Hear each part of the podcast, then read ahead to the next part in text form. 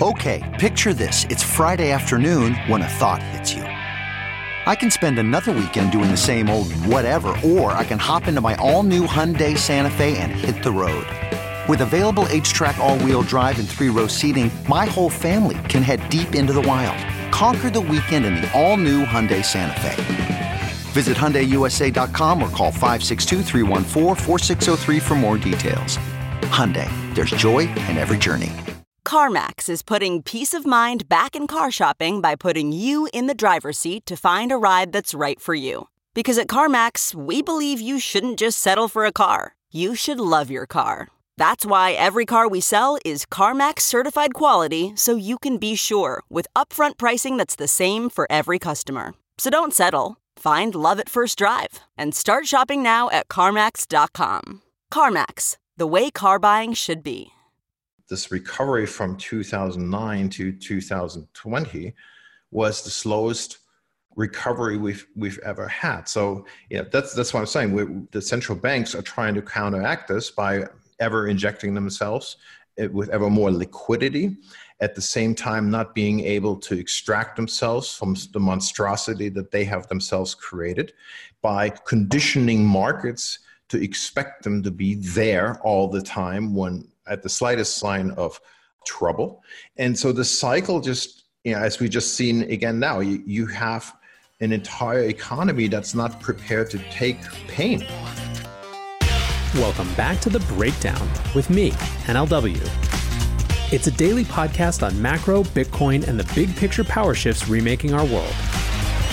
The Breakdown is sponsored by Crypto.com, Bitstamp, and Nexo.io, and produced and distributed by Coindesk. What's going on, guys? It is Friday, September 25th, and today I am actually going to start with a quote.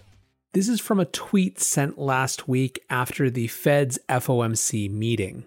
Today, millions of investors gather for the regularly scheduled ritual called Fed Day, celebrating free market capitalism by hanging on the lips of what more gifts the head of the Central Market Politburo bestows on the top 10% that own 87% of all stocks. A subsidy benefiting the wealthiest while leaving the poor in the dust. A subsidy based on lies told by idiots signifying nothing other than a reflection of a bankrupt political system that is incapable of developing structural solutions and entirely dependent on ever more debt expansion and cheap money. A house of cards that will crumble when the efficacy of central intervention and the ever desperate efforts to make reality reach their limit. That tweet, that absolute fireball of a tweet, comes from my guest today, Sven Henrich. Sven is the founder and lead market strategist for Northman Trader. You may have seen him on CNBC or CNN Business or Market Watch. He is the host of numerous podcasts and YouTube shows, including the new podcast, which I'm really enjoying called Straight Talk. And as you can tell for that quote, he has quite a strong opinion about the state of these markets. In this conversation, we get into Fed policy, we get into wealth inequality, we get into what the election might mean for markets. It is, if I say so myself, a hell of a conversation, and I'm sure you're going to enjoy it. So, without any further ado, let's dive in. All right, we are back with Sven Henrich. Sven, thank you so much for joining today. I'm glad to be with you. So I'm really excited for this conversation. I've been following you for a while. I know a lot of the listeners of the breakdown also follow you, and uh, I think share some of the frustration that comes out that you have with the the way that markets have evolved, or perhaps a better way to put it is have been kind of nudged uh, by various actors. So I'm excited to dig into uh, to to everything with you today anything we can discuss i'm happy to. I mean look i'm not I mean, if you come across as frustrated i'm i'm, I'm really not. I'm, I'm actually having a great time. I mean you know look it, i'm i'm a child of volatility love volatility. And and you know when you hear me ranting about the fed about this that and the other a lot of it has to do with with volatility compression because that's what central banks do. So when when i was you know, moaning about lack of volatility in July and August, running into this massive market top, you know, there, there was a reason for that. We had these tight market intraday ranges when nothing happens. This is not my favorite environment. Some people may like this better than I do, but you know, so fair game. But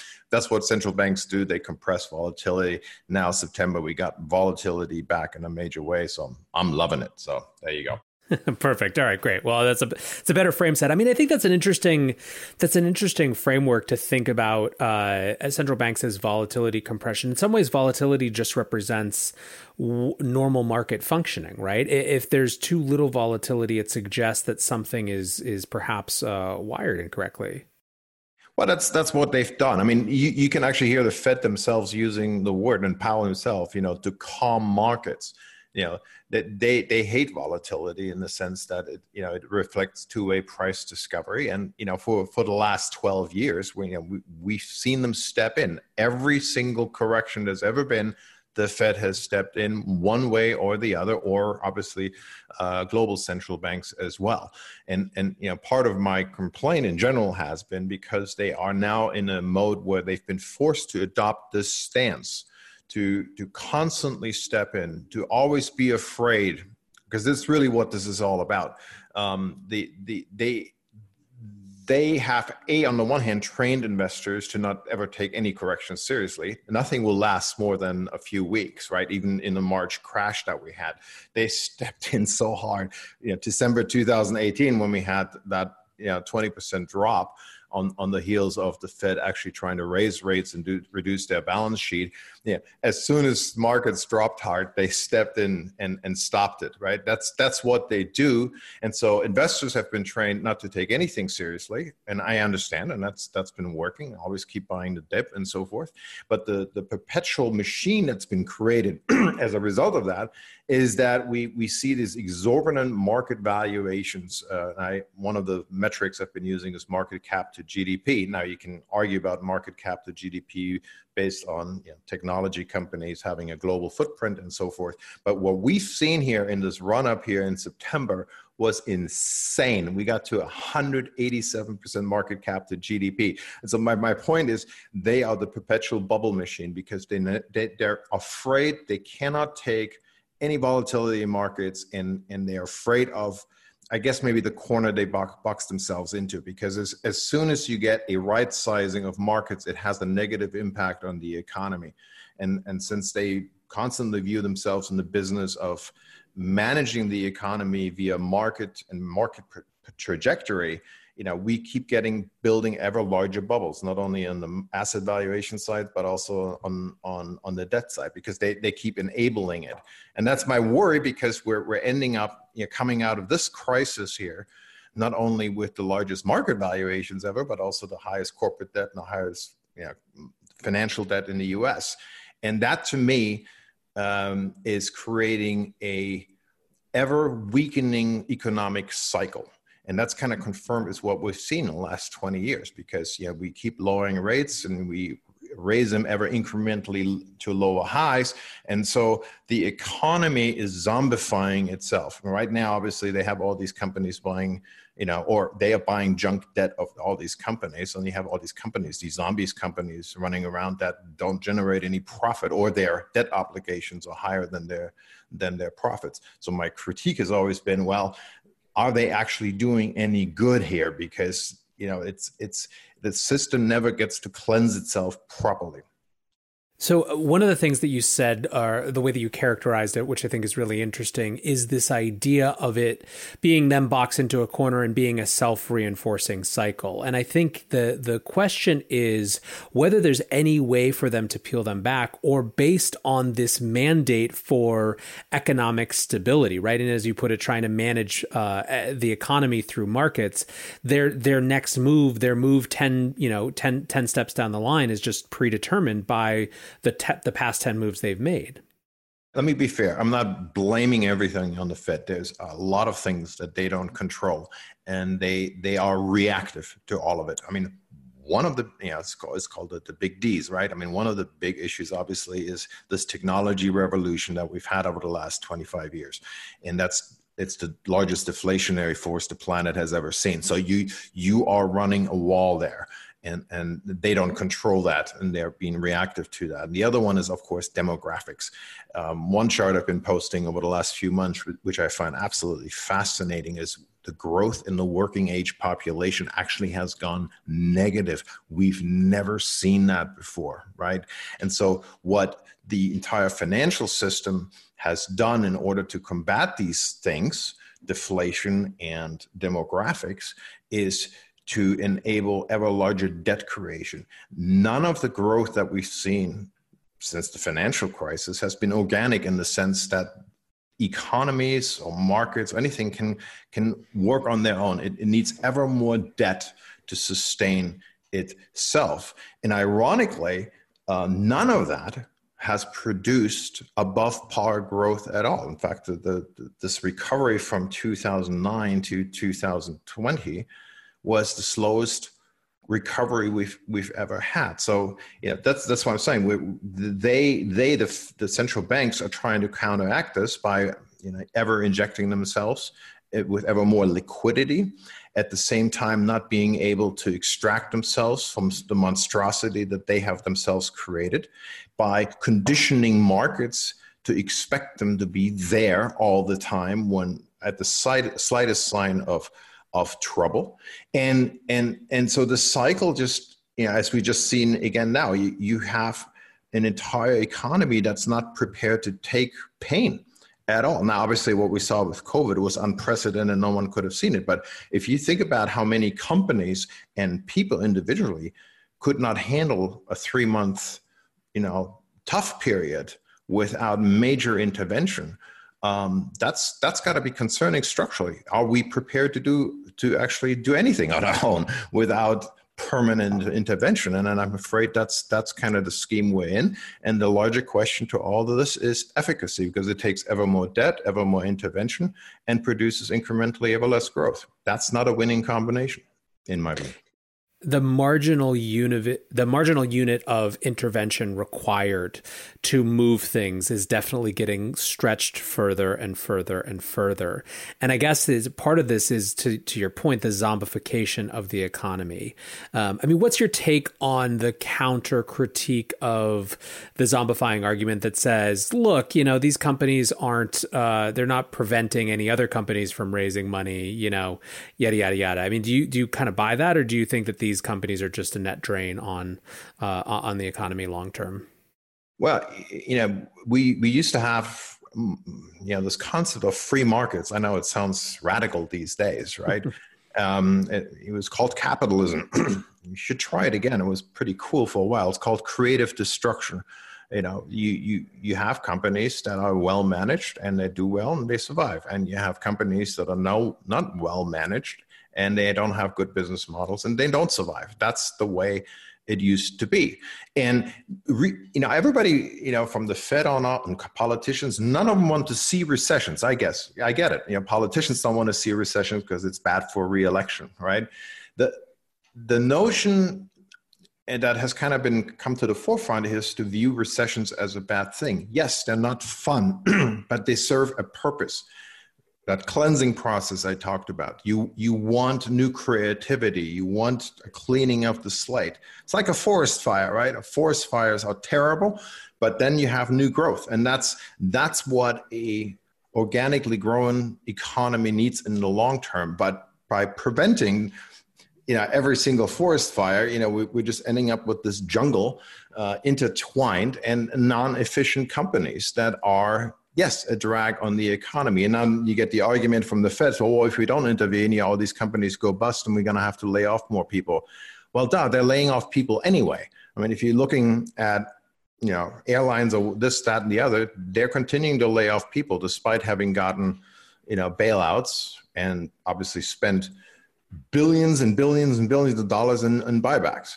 Yeah, that's that's maybe the problem to start with, you know, we because you know as I said, there was no safety net. These companies had no safety net. Well, great. If you blow billions of dollars on buybacks over the years, your cash position is low and you load it up on debt financed by cheap money, courtesy of the Fed. Yeah, you may not have a big cushion to deal with your your business model. And so now basically the, the Fed is subsidizing that bad behavior, if you will. I mean, no one says that buybacks need to be a uh, key ingredient to a functioning economy. Not at all. Uh, buybacks are luxury that's used by management to inflate stock prices because it improves earnings per share on a per, per paper basis, right? Because it reduces the float of the shares. Yeah, I think that the it was interesting to see how uh, if you remember, look back at kind of uh, you know late March, early April, there was a, a strong kind of anti-buyback narrative. It's when you saw Chamath on on TV talking about the airline should be uh, let let them let them fail, and and it's interesting because it's quieted down a little bit, but uh, you know we haven't seen necessarily a huge return of buybacks, at least as kind of a, a headline strategy. What you have seen over the course of the last month and a half is an extreme extreme amount of insider selling, right? Record or not record, but uh, in, since 2000, uh, 2015, the August was kind of the most uh, executive selling of their own their own stock that we've seen. And I guess what that brings it up to for me, or a question for you, is what do you make of the the sort of uh, of September, basically, of the the kind of turmoil or the struggle in markets right now? Is this sort of a, a temporary hitch, or is this something that's more significant? And I know you actually just published a piece about three three factors that that might be shaping this. Yeah, I, I called it uh, triple trouble because it's it's kind of interesting how this all flows. One of the, one of the key charts I've posted in, in, a, in a lead up to this top that's been bothering me for months is uh, was called uh, uh it's a value line geometric index. It's called XVG, and I had pointed out that uh, while the S&P and the Nasdaq make, kept making new all-time highs, uh, based on a geometric value line equal weight basis, the market was trading terrible. It was interesting because that process of weakening internals in the market on an equal weight basis dates back to 2018 that's when on on that basis we made all-time highs. And then in the highs that came in 2019 and 2020 at the early part of the year we're already on a market weakening path. And so what happened was we had this rally in in the summer into june. We had a you know big rally off the lows into june before the correction. And equal weight peaked much much lower. And then when the s&p went to new highs and the nasdaq went to new highs it actually kind of put in a potential double top. And, and, and that chart is highly highly relevant because if you if you use that as your guide then s&p actually uh, when we just made high all-time highs at the beginning of september it was that chart says basically on a equal weight basis we're kind of trading at 2750 to 2850 and that these highs that we just saw were so deceiving because all that market cap that impacted these indices was driven by those fabulous five, six, seven stocks that we all know about, you know, the Apple, the Amazon, Tesla, and so forth. And we had this hyper, hyper retail chase momentum into these stocks that created just these insane valuations. Now, I'm not denying that these tech stocks deserve a premium because they disproportionately benefited from you know this whole move to online and work at home phenomenon. I'm no quarrel about that. But when you see a stock like apple which is a great company i'm i love apple. I have all kinds of apple products.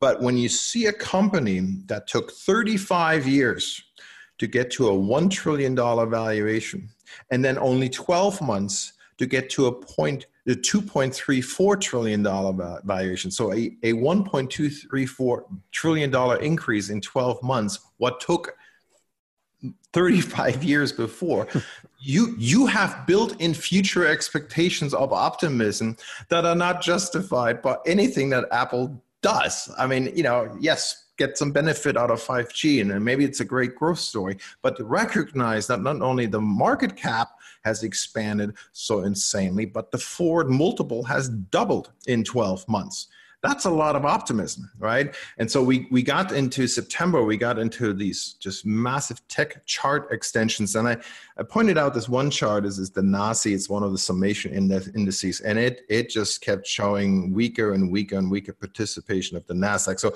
my point here is that what we just saw in September, early September, was kind of your classic potential blow off top and and and that's kind of what we saw in 2000 right? Because tech technology again just like in 2000 has this really heavy overweight component vis-a-vis the rest of the economy in the market. And maybe more deservedly so than in 2000 but it's still very much an extreme. And so you had all these just unrealistic expectations built into these stocks and now they got hit right so this is the first thing that happened we got the air came out of that bubble to to a large degree right apple just dropped 25% for example and you know I'm telling you, market cap moves like that up and down. That's not stable. That's that's not healthy. And for reference point, you know, that does not necessarily mean the top is in, for example. And we saw that in, in the lead up to the 2000 top as well. High volatility, which we had here also in the lead up to, to the, the September top because we had the VIX kept rising. And I, I've been pointing out bullish patterns on the VIX that have came, been building. And that, that was kind of a clear tell sign that some, not all is all that well, right? Because if the Fed, if you believe like I do, the Fed's, you know, quiet goal is to compress volatility, they really failed here because volatility kept kept building. And so that that actually broke out, and that was all kind of part of the warning sign that this thinning market with the rising volatility, these massive valuation expansions, that that was just building up to something, and it did, right? So now we got this flush. The other key chart there is the U.S. dollar. Um, the dollar has been crushed, right? Ever since we had that um, panic low, if you if you will, uh, and the, and the Fed has been printing money, and this is obviously the global printing phenomenon, right? It's it's the race to the bottom, and that's why we saw, for example, these massive runs in in metals. It's all dollar related, and what I pointed out in early September was that the dollar, ironically, was building a bullish pattern. And it was this falling wedge on a positive divergence and it just broke out. We, we saw this breakout here in this in the September run, and today, as we're recording this, this is by the way September 24th, uh, the dollar has hit a key pivot point at 23.6 fib. If you guys are into Fibonacci levels, and the March low. So there's there's price confluence here, and so I think this is kind of a key moment here in markets, a key pivot um, that may be important for uh, metals as well. If the dollar can hold resistance here and drop from here, uh, we can see a sizable market rally because markets are kind of actually oversold at this point, right? Um, because we had four weeks down, we're four, what 14, 15% down on, on the NASDAQ. So there, there's definitely some rumblings going on. Uh, so the potential is there for, for sizable market rally. Um, but a lot of it also now depends on what's happening on the stimulus front because that as you clearly saw has kind of fallen to the wayside. And that's that's kind of telling too because the economy has now slowed down this initial influx from stimulus that we saw at the beginning you know, early part of the year and and the fed um, their printing. All of that has incrementally slowed right? We, we, the unemployment benefits have expired. The Fed still keeps printing 120 billion dollars a month, but it's incrementally less than what it was. So to the extent you've created this big valuation balloon, you you need ever you need really the growth to step up, and because without ever more incremental liquidity, with these incredible valuations, market cap to GDP that I mentioned earlier, you, you cannot support this, right? And I think this is part of the reflection that we, we have right now. What's going on, guys? I'm excited to share that one of this month's breakdown sponsors is Crypto.com. Crypto.com offers one of the most cost efficient ways to purchase crypto out there, as they've just waived the 3.5% credit card fee for all crypto purchases. What's more, with Crypto.com's MCO Visa card, you can get up to 10% back on things like food and grocery shopping. When you buy gift cards with the Crypto.com app, you can get up to 20% back. Download the Crypto.com app today and enjoy these offers until the end of September. Bitstamp is the original global cryptocurrency exchange. Since 2011, Bitstamp has been the preferred exchange for serious traders and investors, trusted by over 4 million customers, including top financial institutions. Bitstamp is built on professional grade trading technology. Their platform is powered by a NASDAQ matching engine, and their APIs are recognized as the best in the industry Download the Bitstamp app from the App Store or Google Play, or visit bitstamp.net slash pro to learn more and start trading today. That's bitstamp.net slash pro. In this crisis, many investors aim to keep and grow their digital assets. Others seek to maximize the yield on their cash. Nexo allows you to achieve exactly these two goals. The company offers instant crypto credit lines against all major cryptocurrencies, with interest rates starting from only 5.9% APR. Nexo also lets you earn up to 10% annually on your fiat and digital assets. What's more, interest is paid out daily, and you can add or withdraw funds at any time. Get started at nexo.io. It's really interesting. There's a bunch to disentangle. One thing that you were, uh, as you were talking about, sort of the the, the S and P five, let's call it right, versus the S and P five hundred, is there've been a lot of narrative attempts to sell the story of the recovery as V shaped, but it seems like people are settling more comfortably into the idea that this is really K shaped, with some very clear winners and some very clear losers. And obviously, that's played out in the context of stratification in society and in terms of this being disproportionately impactful to uh, to the the kind of bottom rungs of, of the ladder, but it's also happening in, in markets, right? And I think that that's it's fascinating to see that play out a little bit. I also am really interested in the this idea of I think that you've summed up kind of the last piece of what you were just saying as uh, no no bull market without stimulus, right? Uh, that that met, you know this goes back to kind of where you started, which is that markets are just so conditioned now for this uh, it's I mean it's positively Pavlovian, right? It's silly at this point. I mean, the the United States Federal Reserve was non-accommodative for three months only in the period between 2009 and 2018. It was in the last three months when they actually officially stopped the language in their statements because it was always accommodative, even though what it, they ever so gently tried to raise rates to a significantly lower high. Uh, and they, you remember that famous statement by Powell, you know, balance sheet roll off on autopilot. You know, they, they, they tried, fair enough. And, you know, when Powell first came on board, I actually thought, hey, maybe this guy is going to be different because there was a, there were notes from a Fed meeting in 2011 where he acknowledged, well, you know, we're we're conditioning investors to exactly what we just discussed to to to, to for them to know we're already there to always there to help bail them out. So I actually thought when he came in, well, maybe this guy is different and he's actually going to follow through. So when he said balance sheet roll off on autopilot, hey, I was in Powell's camp, only to see him crumble like a leaf when markets dropped 20% that that was that was the end. And they immediately went back to accommodative a flip-flop policy you know and I dropped remember, remember when we when we topped in february 2020 this already came on the heels of massive balance sheet expansion and three rate cuts. Yeah with with the repo crisis which they've never properly explained when that happened in september 2019 that's when markets took off they, they did not take off before then. So it was always about the balance sheet. It was all, always about liquidity. And, and here we are. Right. So this is, this is the trap ultimately, because now they obviously have gone full, full you know, blanket here and say we're never basically going to rates rates again until some magical date in the future, which currently is bookmarked as 2023, 2024. That's just sad. Yeah. So, uh, you know, what's interesting is uh, they have, uh, on the one hand, they're sort of uh, locked into this policy around rates but they're also now sort of on the on the trail pitching more fiscal stimulus. I guess you know uh, Powell was on the Hill earlier this week.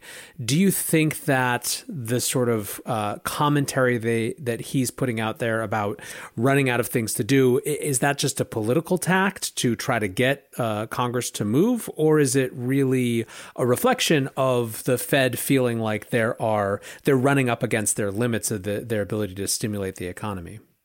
Well, first of all, I come from the perspective and saying that actually, I think that the you know we talked about diminishing marginal returns. I, I think th- this is the great illusion here that we all may want to believe that the Fed is actually maybe a lot less powerful than we think. Uh, keep in mind, reduction in, in, st- in interest rates was a powerful tool. It was a powerful tool when you were at you know 500 basis points in 2000 or 500 and quarter basis points in 2000 and it was a powerful tool when you were at 500 basis points in 2007 well guess what? They were not anywhere near that last year when they started cutting rates. Know which is basically two and a quarter. So the stimulative effect of going to zero this time around is a lot less than it was in 2007 or in, in 2000 and, and that's i think what we all need to recognize. For example, the ECB, which also cut rates obviously this year, but they during a long business, the longest business cycle recovery ever, couldn't even bring themselves to raise rates to zero right? So they, they cut to net yeah further negative from negative. So what's the stimulative effect of that? Give me a break. It's not there. So the only tool they really have is to just keep buying assets and junk bonds and you know god knows what and obviously finance us debt. Uh, so i think that the, the notion that they are actually stimulative here other than pushing asset prices is a delusion. Yes the economy bounced back from just a historic shutdown you would expect that. Um, but the, the reality is none of the central banks can stop I mean, this is the question I keep asking. What would this all look like? What, what would all this look like if they stopped? I mean, not, not one of them can, I mean, they couldn't even afford to raise rates a quarter point. It would be a complete disaster because, uh, A, because markets are so conditioned on them, but B, because the, you know, the debt loads and everything is, is so intertwined with with cheap money the entire system would would collapse and you know let's let's let me bring back market cap to GDP because I think this is really important. 187% in September. Just to put this in perspective, the historical run rate of this in, in the 80s leading up to this to 2000 was around 65 to 75%.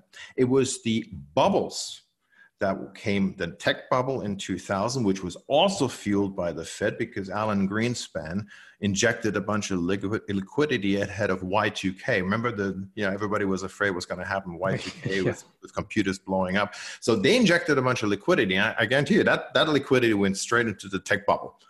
They did that. And then greenspan withdrew the liquidity following to y2k and everything blew up right and then in, in, in 2000, we had the same thing. We had a, a move back market cap to GDP that was high, but not as high as in 2000. In 2000, the peak of that market cap expansion was 150% market cap to GDP. Then the recession came and it dropped to 75%. Now, the, the, the, housing bubble got us to about 130, 140, 35% market cap to GDP. And then the great financial crisis dropped it to 50% okay? So just just to put this in perspective when you come when you're in a deep recession with you know trouble you have some cleansing process and it drops you usually sizably below 100% what you don't expect to see is to see it to go to 187% so my criticism here this year has been while i recognize the fed had to intervene they've again done it via asset price inflation. They've created a asset bubble that specifically has evidence manifested itself in tech with unsustainable valuations. And in the process, they keep repeating the same trick, which unfortunately is producing ever wider wealth inequality in society. And my biggest criticism here is they are refusing to acknowledge it and frankly are straight out lying about it. I mean, Powell comes out there and says the Fed policy absolutely do not contribute to wealth inequality. Are you kidding me? It's, it's absurd. Do you think that they actually believe that, or do you think it's just a line that they're forced into? It, it's a fair question. I mean, I, I, I cannot, you know, I cannot project what what sure, they sure. actually think. I think part of part of this is, uh, I, I, I could say okay, maybe they're in an ivory tower bubble. You know, maybe they don't, you know, talk to people like me, um, which I I can. I mean, look, the Fed, you ever see Fed officials challenged in a real way in, in their thinking? No. They, they have friendly interviews. They have um, a press corps that's asking, in my view, not the hard questions. There's never any follow up. they, they never get themselves into a controversial situation where they're really challenged on, on subjects. So maybe maybe they believe what they're actually doing. Maybe they believe their policies are right, but maybe it's also a, a group thing type situation where they they never expose themselves in a proper way to the criticisms that are being brought for, forward. I, I'll give you an example. I last summer, you know, I was having a go at Mr. Uh, Kashkari uh, from the was a Minnesota Minnesota Fed, right? Mm-hmm, uh, mm-hmm. And you know, he he he's just dismissing any. And I was not being aggressive. I was not being unfriendly or unprofessional uh, whatsoever. But you know, he goes out there and is dismissing any Fed critics as swashbuckling pirates. You know, he's not engaging in, in a real dialogue there. So there's there's a bit of institutional arrogance there, and maybe it's method because here's the other thing, and I th- I've been writing about this for the last few years as well. I call it the confidence game, capital C, capital O, capital N. The Fed has to project confidence. The, the Fed has to maintain the aura of all knowing and invincibility because if the Fed ever loses credibility with the market, I think it's game over.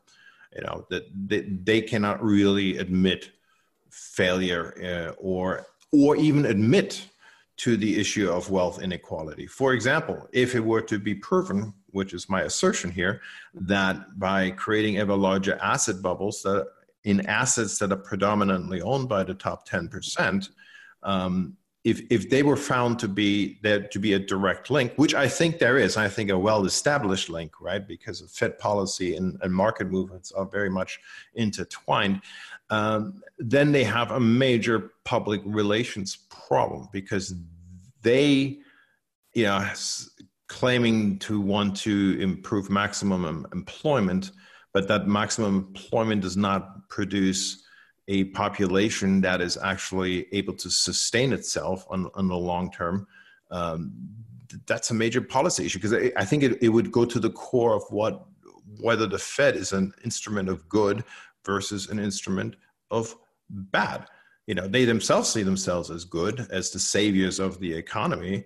But as I look at a larger macro economy that's getting weaker and weaker, with the bottom 50% being left ever further behind, and that translating into ever more, you know, extreme political tensions because there are so many people that are susceptible to all types of populist arguments that that leaves them angry and frustrated. I, I, I see their major societal implications that no one wants to address. But so at this point, they just keep doubling down on what they keep doing. And I don't see how that's improving the long term shape of the economy.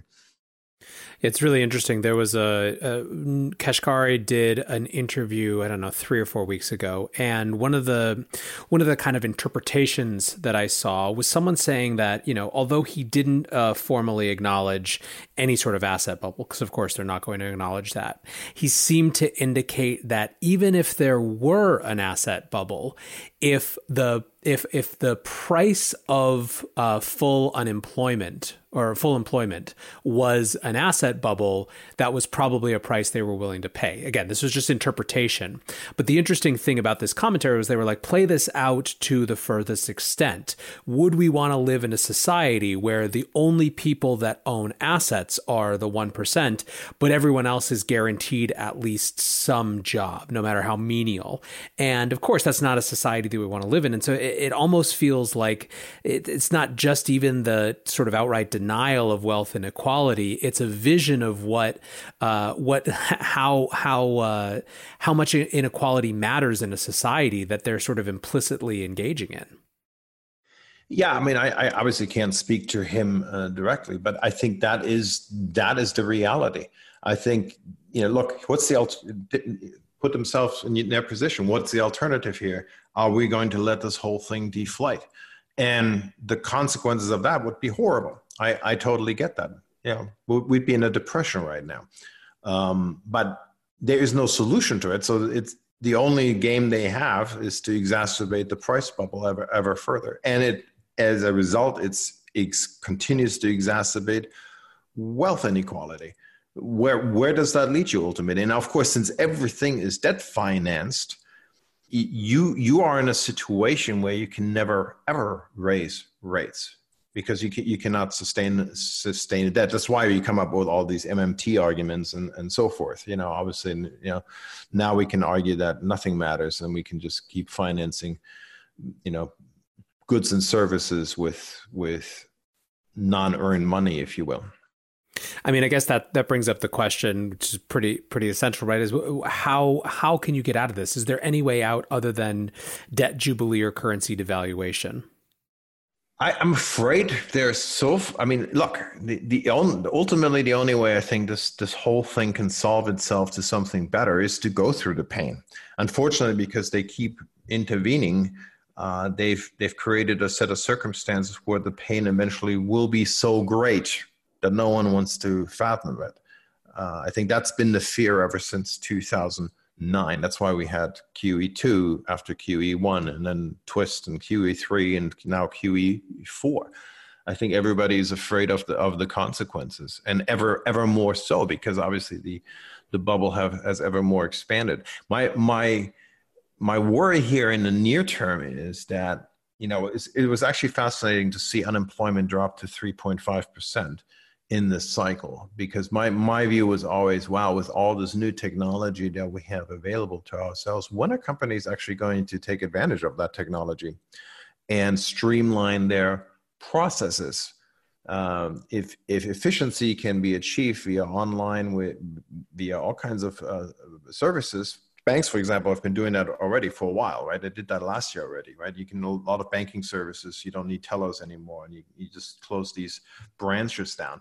Well, now with COVID, we've we've got the perfect excuse, and companies are doing that in a in a major way. They're obviously reorienting themselves how to do business in a different way, in a more efficient way, and and that now brings us into a whole new problem because the Fed keeps saying uh, we want to go back to three and a half percent unemployment. Well, you may not be able to, because companies, you know, while you, know, you see some companies now announcing again seasonal jobs for the holiday season, mainly, mainly in packaging and shipping goods to other people, you know, the, the, these are not your high quality jobs.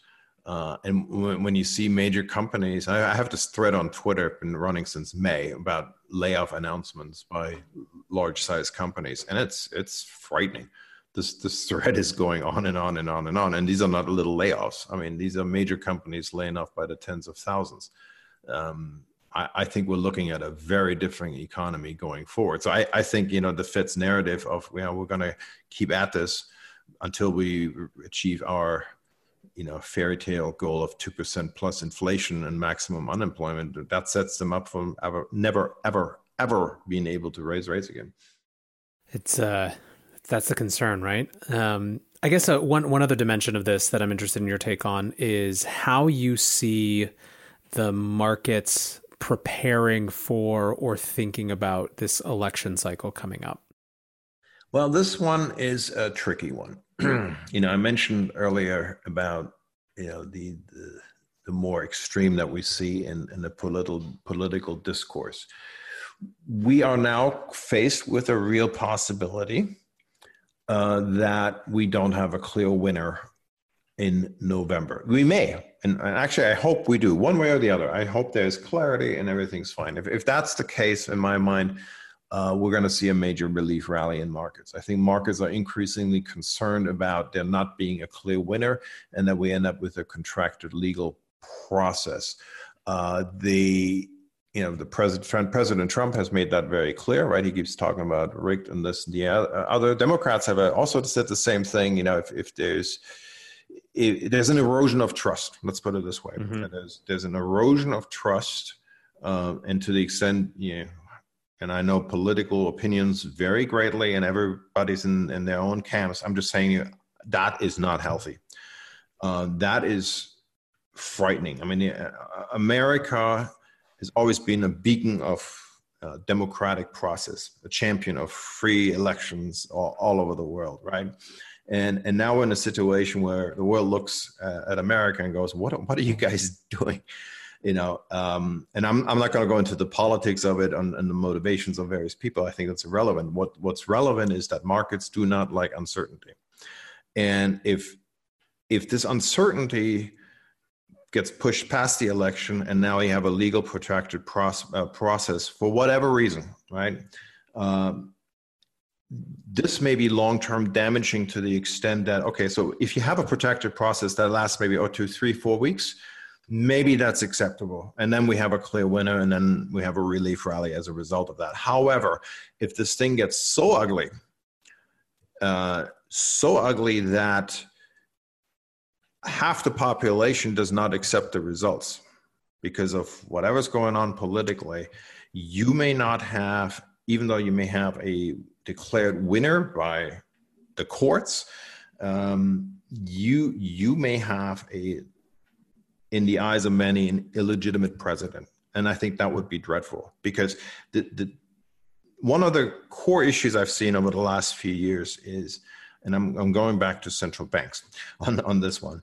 By, by central banks continually bailing out markets, they have inadvertently given license to politicians not to do anything. We don't need to do anything structurally. We don't need to really solve the hard, complex problems because we always have the magic Fed fairy there that helps us or bails us out out of the problems.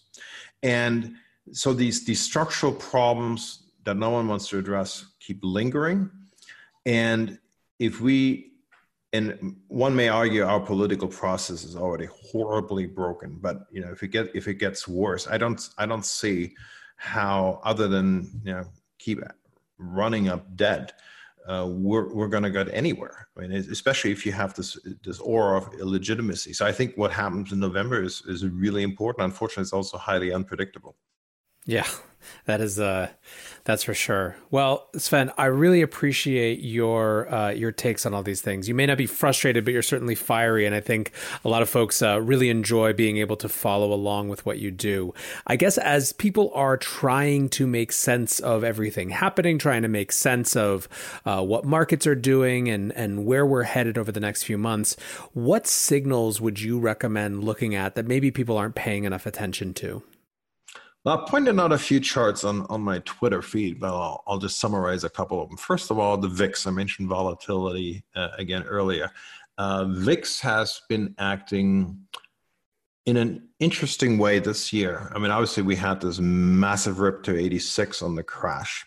And then typically, what you've seen in the last, um, you know, few decades is when the VIX has a big rip, it then ultimately gets compressed back to pre crisis levels. That hasn't happened yet. Now, if you want to be bullish about this uh, on, on markets, you can say, okay, the, the VIX continues to have open gaps. For example, now in September and August, it's built on the VIX futures contract, open gaps.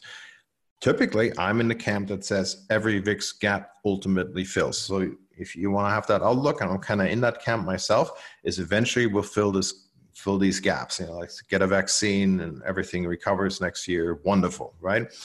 Um, but the fact that the VIX hasn't managed to fill its February gap while markets made the indices made new all-time highs in August and September, that is interesting. Okay. First of all. Second of all, it continues to build compression patterns that keep breaking out. That's bullish on the side of the VIX. And then I put out this pattern, this larger pattern. It builds a potential inverse pattern. It's not confirmed, but it's not invalidated either. And that pattern points to 55 to 70 on the VIX right into October, November. So if, if you're, you know, if the market is kind of anticipating trouble with the election and no stimulus package, for example, and a coming downturn in the economy in, in a major way, then then we can have another massive volatility event in into the latter part of the year. So Again, not confirmed, but not invalidated. I think the VIX is key to watch. Equal weight, I keep pointing to that.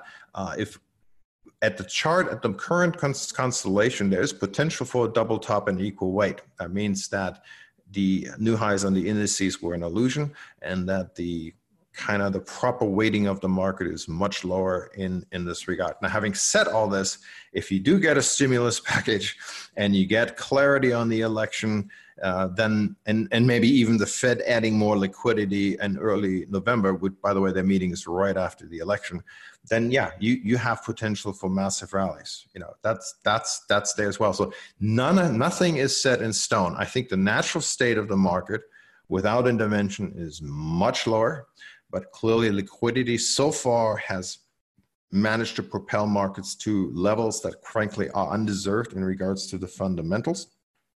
And so navigating through these markets, I think you have to be practical and not dogmatic because you know as uh, I was certainly challenged this summer, um, but you know we've we've had very good moves from the from the long and short side, and even here in September, there's a lot of tradable opportunities here. Either way. It's uh, interesting that you pointed out the uh, the FOMC meeting that's right after the election. It seems not coincidental, right? You know, it's interesting how they always do that. I mean, you know, like last week they had an, uh, a Fed meeting right during OPEX week, during the day when VIX futures contract expires. I mean, it was just this classic move that we saw the week before. You know, there was a there was another technical pattern, the wedge, and and I just knew they're going to compress the VIX, and they did it right into the Fed meeting, and that was the end. That was the top for that week, right? So you, you know, I don't know to what extent it's all coincidental, but if you want positive results in markets while you have a meeting, you may want to do it during OPEX week when the when the VIX futures contract expires. And them having placed that meeting right at the the, the two days after the election, so let's say it gives them at least a lot of flexibility to react, react if they feel they need to do that. And I think maybe part of what's going on right now here with the latest Fed meeting was that they did not want to commit to more purchases, but rather reserve that ammunition, if you will, if if things get really shaky in November. Really, really good thoughts. Sven, I appreciate you uh, spending this time with us today. For people who want to follow along, where can they find you? I know you put out a ton of content. Well, I mean, there's the website, northmantrader.com. Uh, if you want to see kind of my, my daily blurbs and thoughts, uh, you can find me on Twitter at Northman Trader. Wonderful. All right. Well, thank you so much for hanging out today, and uh, we'll be sure to check in again soon. It's been a pleasure. Thanks, Nathaniel. There was a phrase Sven used in that conversation that I wanted to pull out. He called what we're experiencing the ever weakening economic cycle. I think this is a really important point. The problem isn't just central bank intervention. It's that each unit of central bank intervention is creating marginally less impact on the economy than the one before it. Of course, that means that the intervention has to grow in size, in scale, in scope. The problem is that process of accelerationism has created a nearly Pavlovian response to markets where we forget that they were able to think for themselves before this sort of central bank intervention was the norm. This reminds me of my earlier conversation this week with Corey Hoffstein as well, who showed what he called a market incentive loop that as it accelerates seems to get stronger. What we have then are these self reinforcing market loops that leverage us higher, tear us down faster, and ultimately leave us more vulnerable. Understanding these loops and how they are self reinforcing is perhaps and hopefully the first step to figuring out how we can get out of them. However, that's a lot easier to say than to do. For now, I appreciate you hanging out. I hope you enjoyed this conversation. And until tomorrow, be safe and take care of each other. Peace.